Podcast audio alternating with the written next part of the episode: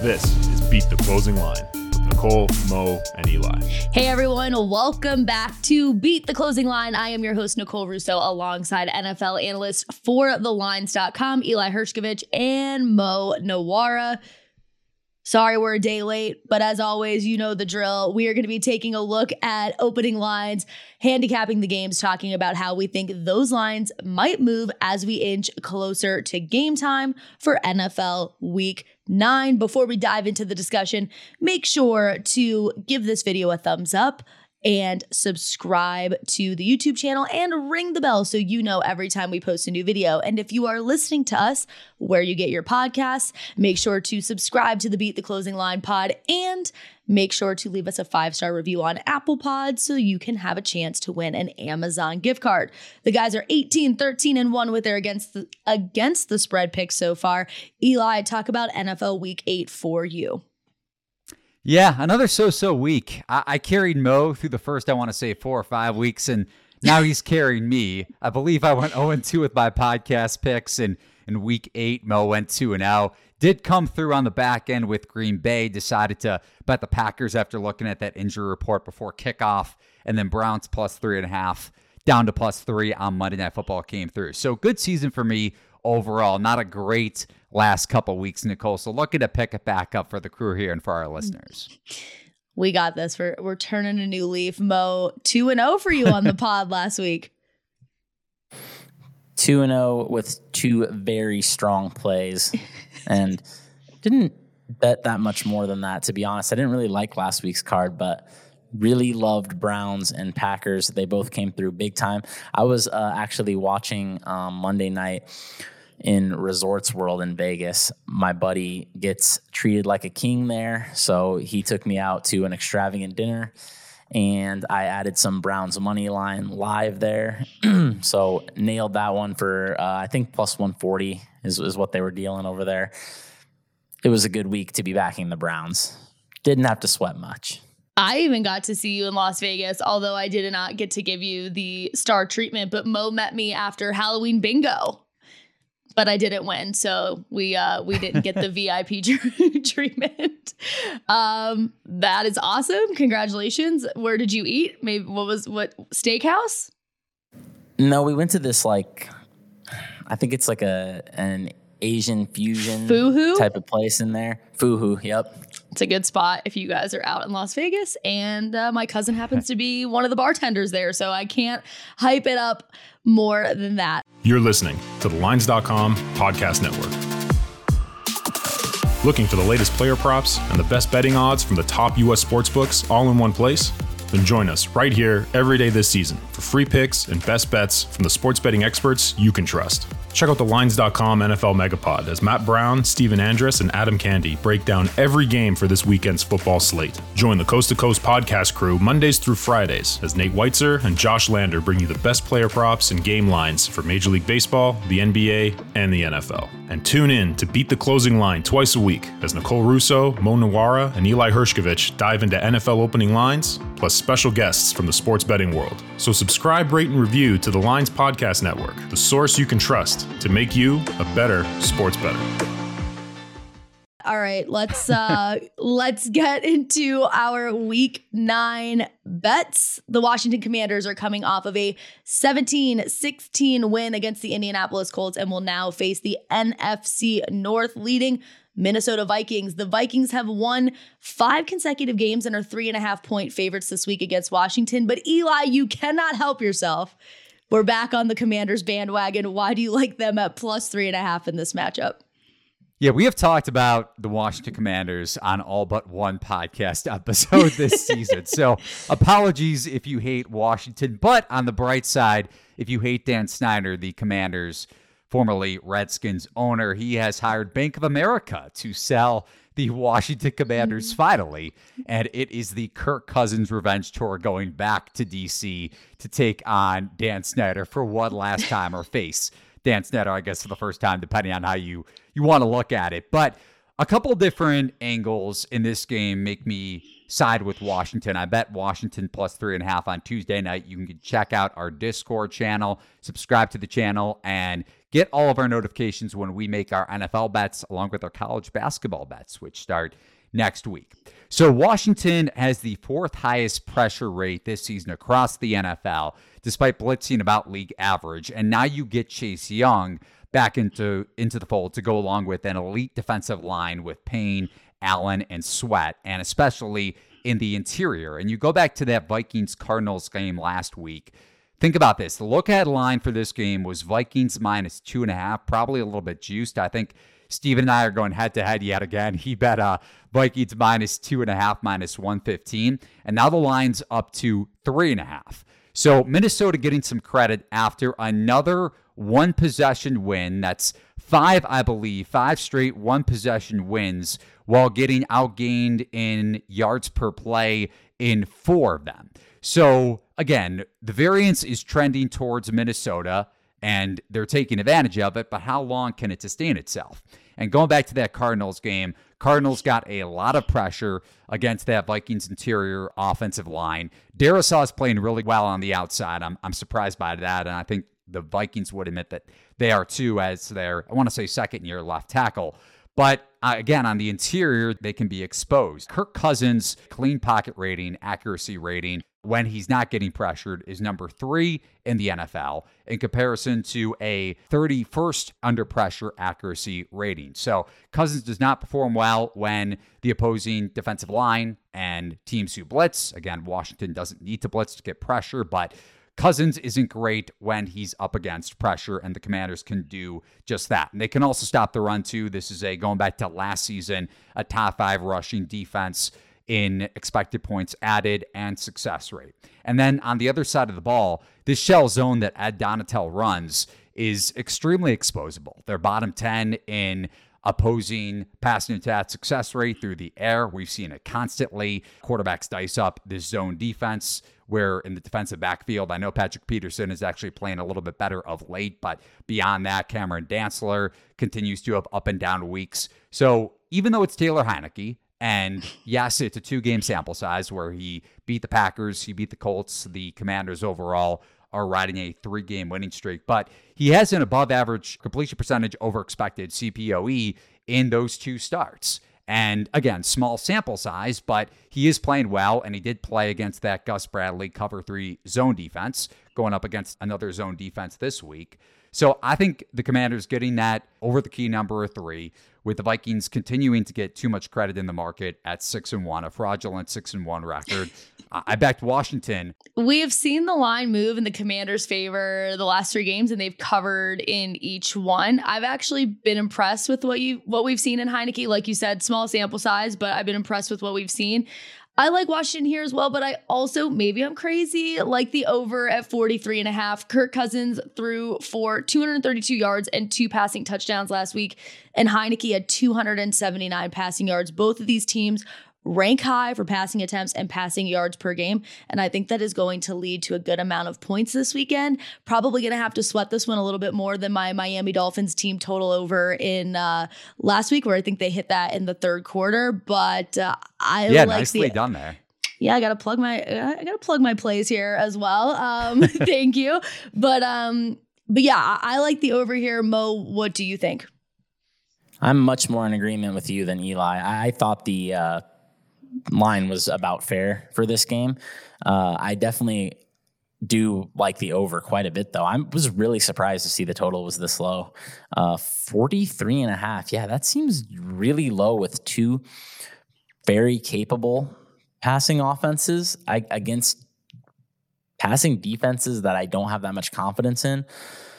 Especially uh, the Commanders, they're 28th in pass defense DVOA, um, which their EPA isn't that low, which that's telling me basically since DVOA is schedule adjusted, that's just basically telling me that they've played a pretty weak slate of opposing passing games and, and they're still having success beating this secondary. Beautiful day uh, in the forecast.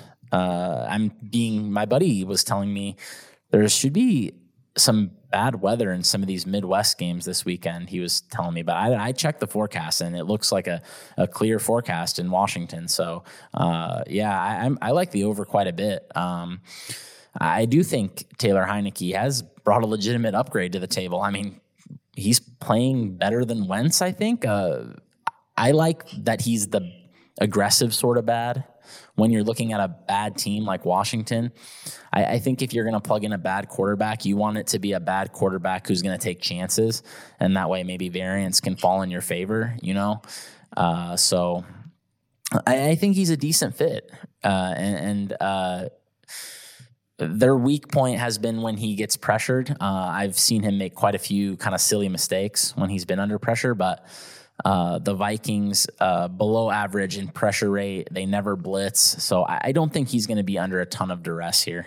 Yeah, to your point, Mo, really quick, Vikings add T.J. Hockenson, and to Nicole's point too, with the over. So if the Commanders can't get pressure, then this secondary is very exploitable. Next up, we have my local team, the Las Vegas Raiders, who were shut out. Actually, sorry. Well, let me just take that back. We have the New Orleans Saints who shut out the Las Vegas Raiders, my local team, 24 and 0 last weekend. And the Saints will now face the Baltimore Ravens at home in the Big Easy. The Saints defense was solid last weekend, allowing under 200 yards of total offense.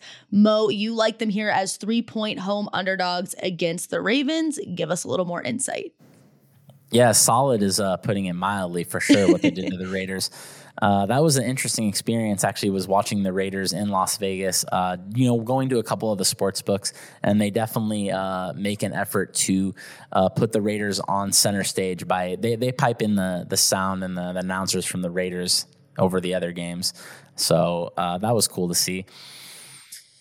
Yeah, and another strong game for this Saints offense. Uh, just seems like week after week they go out there, they move the ball with no names, and they score points. And I know that the Raiders have a pretty stinky defense, but you know, uh, it's just kind of how many weeks do we need to see the Saints go out there and perform on offense? Andy Dalton's just playing good football outside of those picks he threw uh, against the Cardinals. Uh, he's been very good for them, and I, I think good in, in, the sense of uh, just doing what he's supposed to do. You know, I give a lot of credit to the coaching staff. Uh, I, I, think they're working with a lot of injuries and working through these injuries successfully. They're not letting it drag down this offense when it very easily could. Um, and then uh, the defense has kind of been what what we've been highlighting in the past with this team. Like it hasn't been good enough. Uh, it hasn't been good enough for for the talent level they have on that side of the ball. They've been so strong in recent years and just just haven't been able to get it done, particularly rushing the passer this this year. But uh, you know, I was looking. This is another team that DVOA is a lot kinder to them than the EPA data. So, once again, that's telling me they've very likely faced a tough slate of opposing offenses because DVOA has them 12th. So um, maybe their struggles are somewhat a product of, you know, facing the Bengals with Ja'Marr Chase, hitting their stride, stuff like that. Uh, this Raiders passing offense is not a picnic and they completely shut them down. So I've been expecting better things from this defense and they might be putting it together now. I think facing the Ravens here. So there there's some plus threes out there. You got to pay for it, uh, minus 120 on the plus three. Um, but this Ravens passing offense hasn't looked that good in recent weeks. I know Eli has been, uh, you know, pumping the Ravens uh, full of gas as much as he can. But you know, I, I, I have I'm invested in the Ravens too. But I'm not liking what I'm seeing from this passing offense lately. They started out the season so hot, and uh, it feels like ever since Rashod Bateman went down, they just haven't really been the same. So I, I looked up uh, what their performance has been since he got hurt which includes some games where he did try to come back. I think maybe wasn't 100%.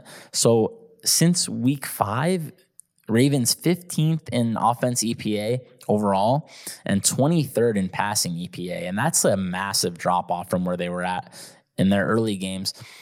So I do think the Bateman injury, I know it sounds kind of crazy, but I, just when your other receivers are this poor, I think it's making a real mark. And then speaking of marks, Eli's favorite player, Mark Andrews, hasn't been as effective lately. I think dealing with some injuries. Well, we know dealing with some injuries, and I think with those two banged up, I'm just not that worried about this passing game, and and that should mitigate kind of if Marshon Lattimore doesn't come back here.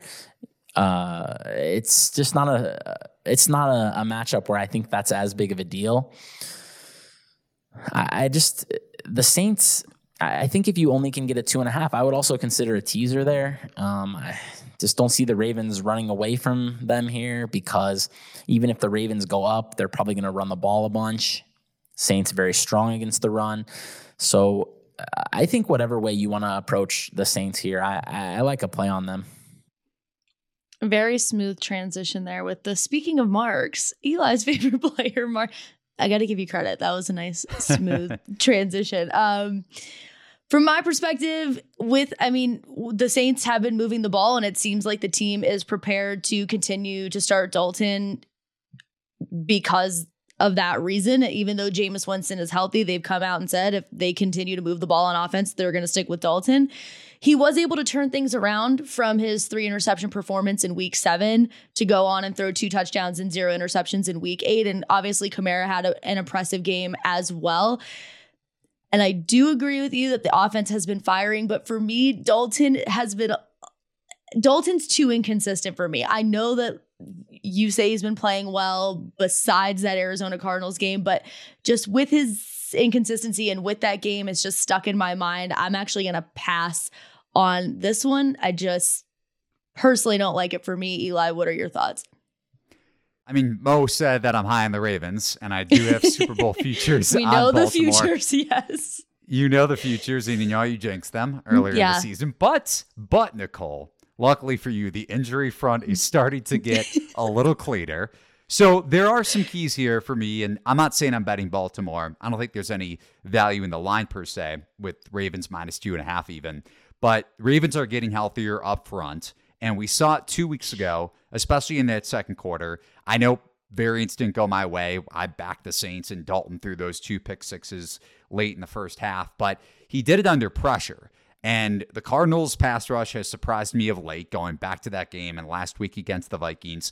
Raiders are about average in terms of pass rush win rate. So last week's game and how the Saints established things on the ground didn't really help that front seven in terms of generating pressure against Dalton. And Ravens are around the same, but they are getting healthier up front. Bowser was activated and he should play in this game. David Ojabo, the rookie defensive end, also should be back. You add Roquan Smith at linebacker, which helps their pass coverage immensely at that position. And then to most point, too, when he mentioned Lattimore, I know Bateman's going to be out. We did see what Isaiah Likely did last week against the Bucks, and the middle of the field for New Orleans is exposable.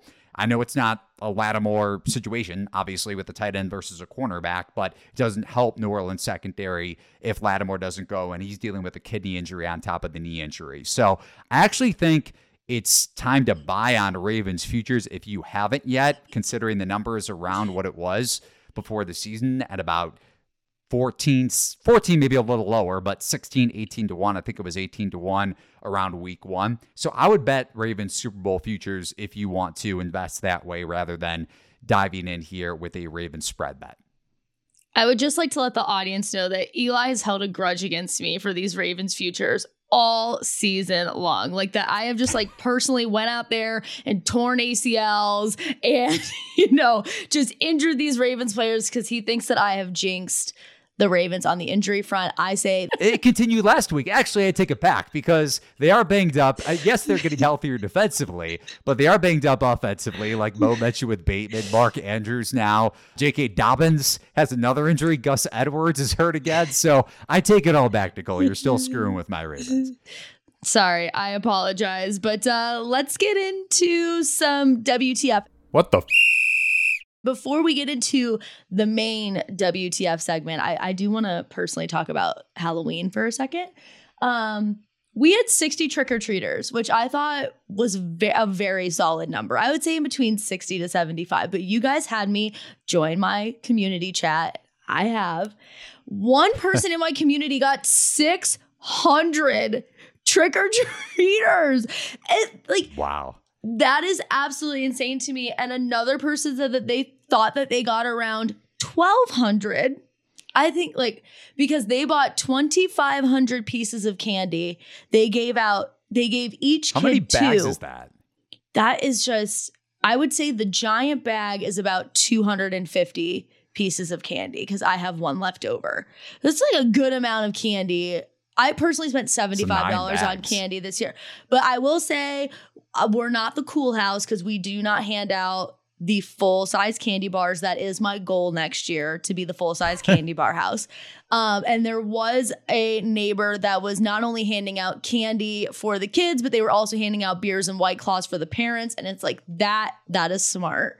That's But- boss. Like, I would be exhausted handing out candy to 12, 6 to 1200, 600 to 1200 kids. Like, I would need to take off work the next day if that's how many trick or treaters we got to our front lawn. So, basically, that was just my fun story. I hope you guys all had a great Halloween, but we'll get into the real WTF segment here, which Eli found an article that ran in the review journal that showed that Mattress Mac, unfortunately, his wife is in the hospital. She's dealing with pneumonia and another lung disorder that I personally cannot pronounce, so I'm not going to butcher it. And he still went to the Phillies Astros game. So I don't know. What are your what are your guys' opinions on this one?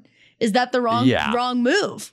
I, I always do this with my girlfriend, right? Like you you talk about other people's relationships and then you're like, well, we don't know what's really going on with them. It's you don't want to judge too much. But at the same time, the guy is, you know, he gets a lot of fame ah. and credit in the newspapers, obviously with the Review Journal in Vegas and online from a sports betting standpoint because he has all these astronomical futures bets on the Astros, but he's also hedging them within his own mattress store. So it's it's a net zero and it doesn't matter whichever side wins. He's just getting the the headlines regardless. So he wants to go to Philly and have a good time. Maybe his wife doesn't care. I also held back some vulgar language there. Maybe his wife truly just doesn't care and wants him to have a good time in Philly, and that's they're at that point in their relationship. So good for good for him. Good for him for going to Philly and then swearing at fans afterwards. Uh, then again, Philly fans can be uh, pretty rough too. I don't condone the altercation at the game, but I'm just gonna say I've been in a relationship now for mm, like five ish years, and they have been married for 41 years. And at that point, I'm with the wife. Like, go to go to the game. Like, I, there's he cannot be helpful in that hospital. He's probably driving her absolutely insane because she's trying to get over pneumonia and he's just talking about this either this mattress promotion or these bets like the last thing she wants to do is be sitting in that hospital bed next to him watching the world series on like a 720p like 12 inch tv in the hospital room so she was probably like please for the love of god like just get out of my hospital room and go so that i can so that I can get over my sickness. But Mo, what do you think? Right or wrong move? Go to the go to the game. I'm always pro going to World Series games since I haven't been to one, and I was planning to go to one this year. If it was Braves Astros, that was me and my buddy's plan. He's an Astros fan. I like. The Why did you go last year? Too poor. Okay. Now I'm rich. All right. So, so this, this year was different. This year, more winning bets Rays apparently. Yeah. Yeah. That's fair. That's fair. God, after 41 years, I can't. Who knows what these people? I mean, God, I can't even fathom being married for that long. So you know, just like do what you got to do. Go get your hot dog and, why- and like the Astros got blown out anyways. So you know, it was she probably got her revenge anyways if she didn't want him to go. But Yeah, maybe maybe she spent maybe she bet their life savings on the Philadelphia Phillies to make this a little or more against her uh, her current husband. Who knows? They might Yeah, get divorced after this. Maybe she got a yeah, maybe she got a revenge bet in. So you never know. All right, guys, let's take it uh back into some football and we'll start I, I ended with the Pirates. Let's start with some more disappointing teams. The Bucks and the Rams have both lost three of their last four games and we'll go on to face each other in Tampa. The Bucks are two and a half point home favorites. Mo, you like them here. Tell us a little bit more. Yeah, this is like the NFC disappointment bowl. Um, I guess we already had one version of this with uh, Bucks and Packers, so maybe the Bucks. yeah, but that was to- earlier in the season, so at least there was still an optimism. or Yeah, optimism they, with that. they both still had hope then. Uh, It's gone maybe now. the maybe the maybe the Bucks go to one and one in the disappointment bowls here. I, I do, and I should say, plan is for me to be in attendance at this game. So along Oh. with the boss, so should be fun. We thought the tickets to this were going to be running us about so preseason when we checked they were like 450 bucks a piece. They should be paying us to go in now. I think it's going to be like 100 bucks. Uh, just had to wait for these teams to lose like a combined 8 games. yeah. I was watching that Bucks Ravens. I think we all were obviously primetime game there. Second half collapse obviously, but uh, the Bucks completely dominated the Ravens in the first half. I mean, the Ravens were even lucky to be on the scoreboard. Uh, they just had that field goal off a five yard field, basically. Uh, I think they muffed punt on like own 12 or Yeah. something and then kicked a short field goal. Uh, so yeah, uh, Ravens were lucky to even be on the scoreboard. Uh, They dominated in the second half. You know, credit to them for that. But I, I- I think the Bucks maybe aren't quite as bad as the market thinks right now. They are coming into a good spot here with getting extra rest and Rams traveling across country here. Uh, uh, basically starting there, I'm already looking into the Bucks, and then when I'm looking into this matchup, uh, I'm liking the fact that the Bucks run D, which has been really, really bad in some of the games, I don't really have to worry about that at all in this game. Um, you know, the Chiefs completely steamrolled them on the ground. The Panthers did as well. The Ravens in the second half, but but the Rams offensive line has been just atrocious all year at basically every part of football. They can't pass block, they can't run block. Um, adjusted line yards, uh, to, to put a number on it, adjusted line yards from Football Outsiders, they're second worst, or no, actually dead last. Sorry, dead last in the league in adjusted line yards. This offensive line series of injuries and just been getting wrecked basically all season. Uh, we've just seen it multiple times with the 49ers. They had a decent half of offense against the Niners, but then second half they just completely got shut down. Um, basically, once it got outside of kind of scripted plays and the game plan, it was ugly. And the Bucks, I like that they're basically backs against the wall here, playing for their season at home. Um, I like that we've seen the Rams destroy the Bucks in the interior O line in the past. They've really uh, had kind of had the Bucks number in past years, but this year the Rams uh, pass rush has not been quite as strong. Uh, 31st in pressure rate. It's pretty shocking to see uh, the the Rams rank that low in pressure rate uh, when you have Aaron Donald still playing at a very high level. But but that's just how kind No of Von anemic- Miller.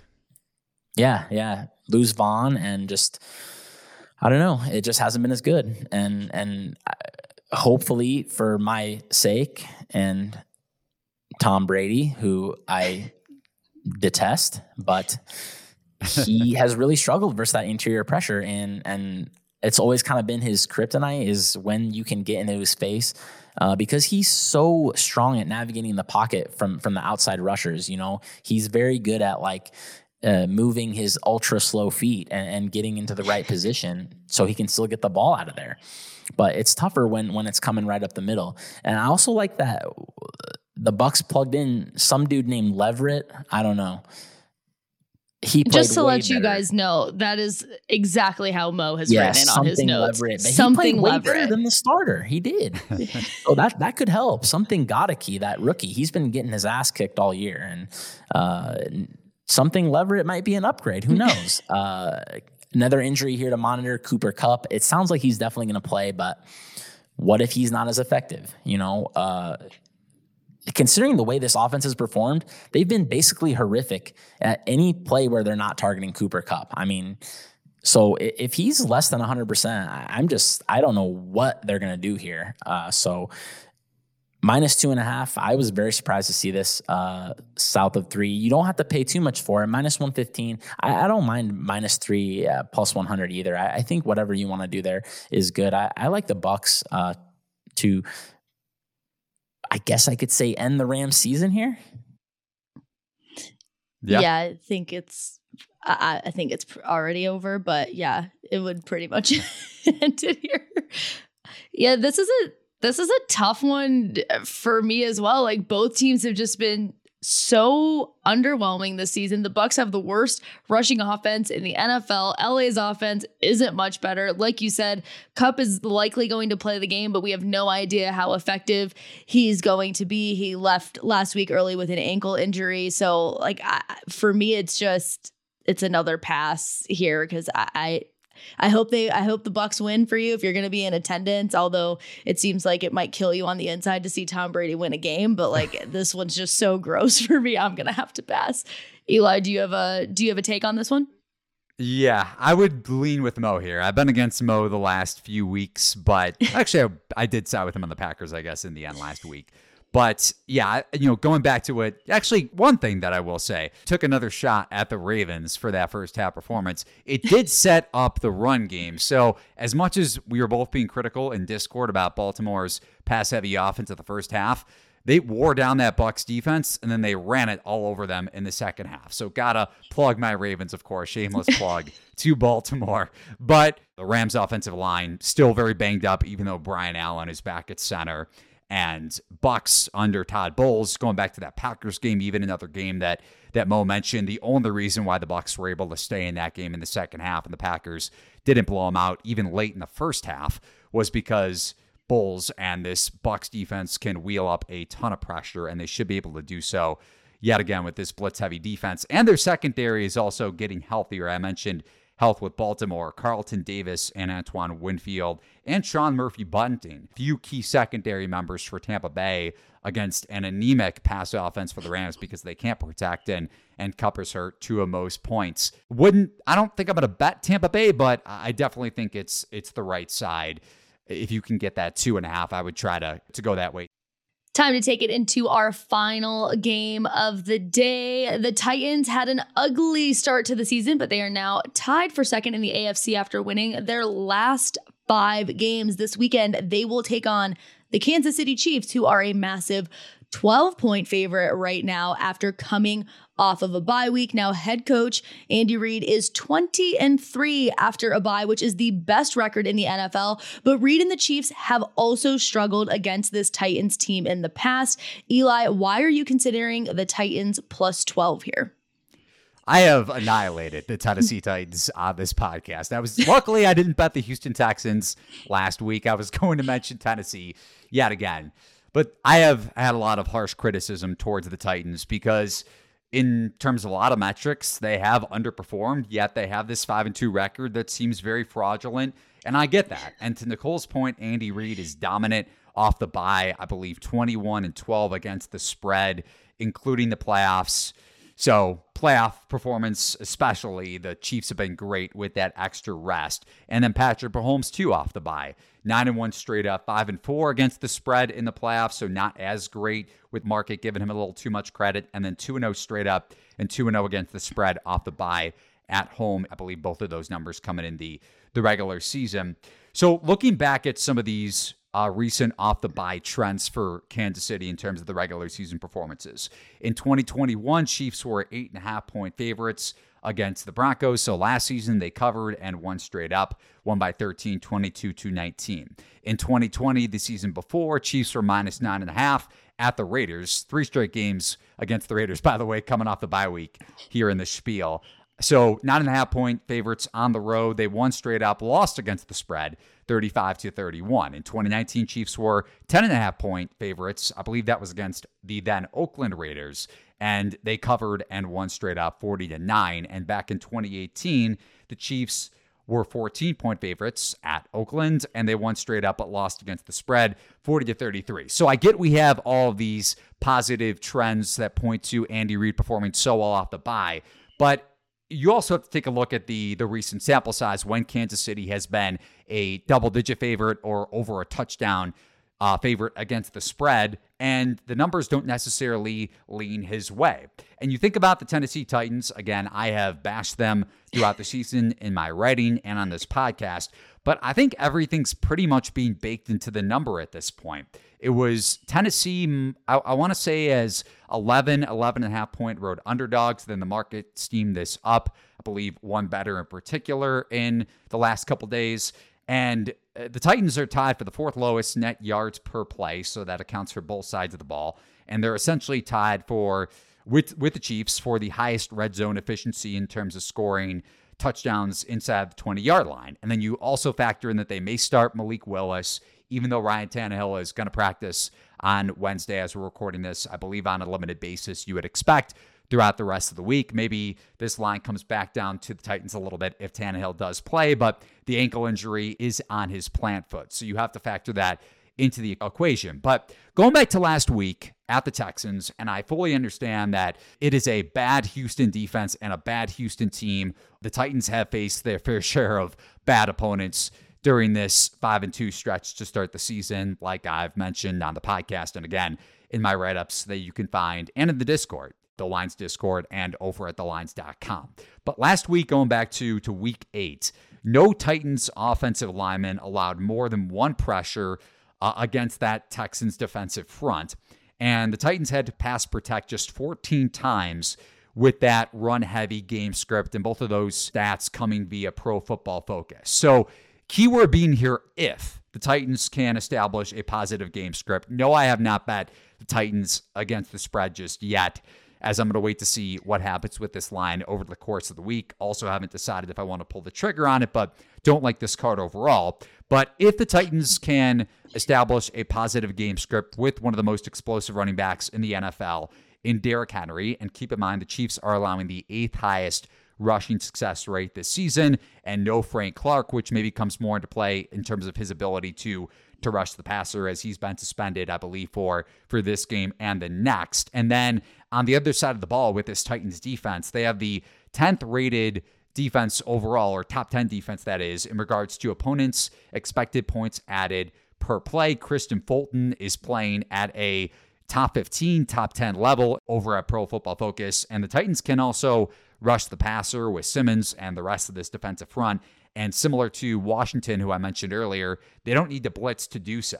So, all those factors being considered, again, I get I have bashed the Titans, but similar to my Providence hate going back to last college basketball season, I think all the factors are being baked in enough where there might be a little value here to back Tennessee, and I know is I know Mo is going to kill me for it, but might have to go with the Titans here as hefty, hefty road dogs at the Chiefs, even with Andy Reid coming off the bye.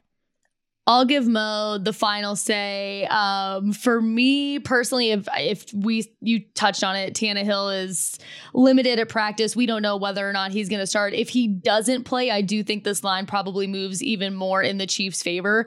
But running back Derrick Henry who can put up some numbers. And if he can put up even like 75% of what he did last week, this game I do think might be closer than the odds makers are are expecting. He rushed for 219 yards with two touchdowns last weekend. He now has over 100 rushing yards in his last four games. The Chiefs did have one of the best run defenses in the first four weeks of the season, but that has not been the case as of late. I personally am not going to look at the spread here, but once these Derrick Henry props come out, I would like to take a look at those. They're not live yet, but I'll probably be taking a look at Henry rushing yards or a, a touchdown prop here for this game. But now, Mo, I know you're ready. Oh, go ahead. So, Nicole, first time I think on the podcast all season that you have correlated two of your bets for the games that I've discussed my direction. I just would like to give you a round of applause for that because I have not felt this sort of love from you on the podcast that you have have gifted me with on this episode. Thank you. Thank you for that. You're welcome. I was going to say I do think this is the first time that I've actually passed on both of Mo's games and have been siding with you. So things change, you know, it's never too late. Week nine, we can turn things around. But Mo, I know you have something to say about this. So let's just uh let's go ahead. I mean, the floor is yeah, yours. First of all, I want to say if Malik Willis starts, the Chiefs are going to win by 30. And don't bet any amount on any size spread on the Titans because it ain't going to be mm. big enough. Okay. Okay. There's absolutely no way Malik Willis, who had like 80 yards passing or something in the last game, is going to do anything in Arrowhead in a negative script. Okay. This team is bad, like Eli was talking about. This is a bad team. The Titans are not good. Um, the only thing they can do is slam Derrick Henry into the line. Thing about that is, I know that the Chiefs like have had some tough games where they're not performing the best against opposing running backs. But I mean, look at the passing games backing these guys. I mean, Josh Jacobs, like the Chiefs are trying not to get beat by Davante Adams. Like they're not caring about some Josh Jacobs seven yard runs. That's not that big of a deal. And and they're still been very good at like preventing the huge plays, which I think is just what you're gonna need here if you're the Titans. Like you need 80 yard touchdowns, not 15 yard runs. And and the Chiefs are um, they've actually been pretty strong against preventing the very long runs. So they're gonna make the Titans move it first down by first down. And I just don't think it's going to happen. Okay. I know Ryan Tannehill's been pretty good, but this is a tough spot for the Titans for sure. Uh, this is an atrocious passing game overall. Just you just don't have any weapons, and I, I would lean to the Chiefs. I, I, think a line between 11 and 14 is probably fair. So, uh, not really having any interest in betting the Chiefs if Ryan Tannehill is in there, but I would say like I've bet on a few backup quarterbacks in my day. Okay, this is not the spot for it. In my day, like you're some 80 year old grandpa in my day. well, I'm not sitting here trying to pretend like you know I'm just auto fading these backups. I just sure sure Malik Willis in, in a negative script. This guy's not even ready for like the Texans. Clearly, I mean he's just handing off. So I, I, I wish him the best, but it's not going to go well. No, I mean, if, if this game gets to a negative game script for the Titans offense and Malik Willis is under center or in read option shotgun, it's not going to go well. But the question is, does it get, no, does it get to a, a negative game script for Tennessee? What I would say about this is I, my, I, I don't have anything to back this up, but my anecdotal experience is that the Chiefs don't do well as very large favorites the last few years. I, I don't think they I think they come out a little bit sleepy in some of these spots. So yeah, I could definitely see the Titans hanging around.